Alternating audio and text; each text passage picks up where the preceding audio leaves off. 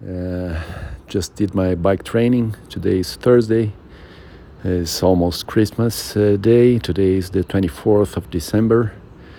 And uh, yeah, same training as usual. And the past ones, it's getting harder and harder. And I think this one might be the hardest of, uh, of this kind of uh, training.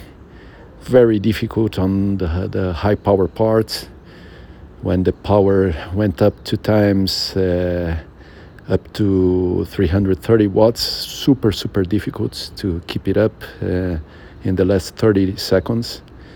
Still i'm not sure exactly what is it if it's just my, my power going down and our conditioning going down in the past weeks uh, because it seems that could be not uh, be the only uh, explanation there might some be other factors. I will even uh, try to bring my bike today for uh, a revision, uh, maintenance. Uh, I don't know if there might be something technically affecting, but very hard the training. Uh, although I made it through, and that makes me super happy. So I made it 100% uh, and keeping up with all the the let's say the suffering let's say in some parts. And uh, it's good training overall good sweat uh, that good feeling at the end when we finished it. Uh, so great.